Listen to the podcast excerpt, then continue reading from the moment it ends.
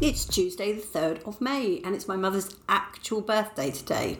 I would sing happy birthday, but I genuinely don't want to lose listeners, so I'm not going to.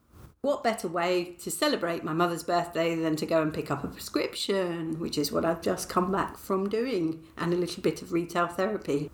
Picking up the prescription is always a laugh. She goes to the other side of the room and then yells back at me, What's your date of birth? Now, I'm not that funny about my age, but I am a bit funny about yelling it out across across Boots. Then the next thing was, What's your name?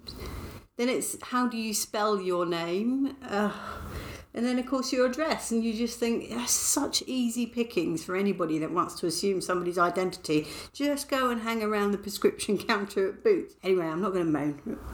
Although I just did, didn't I? The, the other thing I bought while I was in there, because I needed some dental floss actually, and they didn't have any. In fact, the whole of the teeth hygiene section looked like locusts had been through it. There was just hardly anything left. So I thought, well, I'll have to get some dental sticks, which is a bit difficult because I'm trying to cut down single use plastics for beauty regime. So I'm starting with bathroom basically.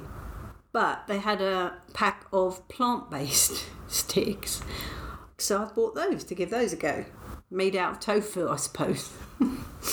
anyway, I've had quite a health related day actually because I listened to a podcast that was talking about how bad sugar and insulin and all that sort of thing is for your body. And as a consequence, I was craving a donut all the way back from the shop.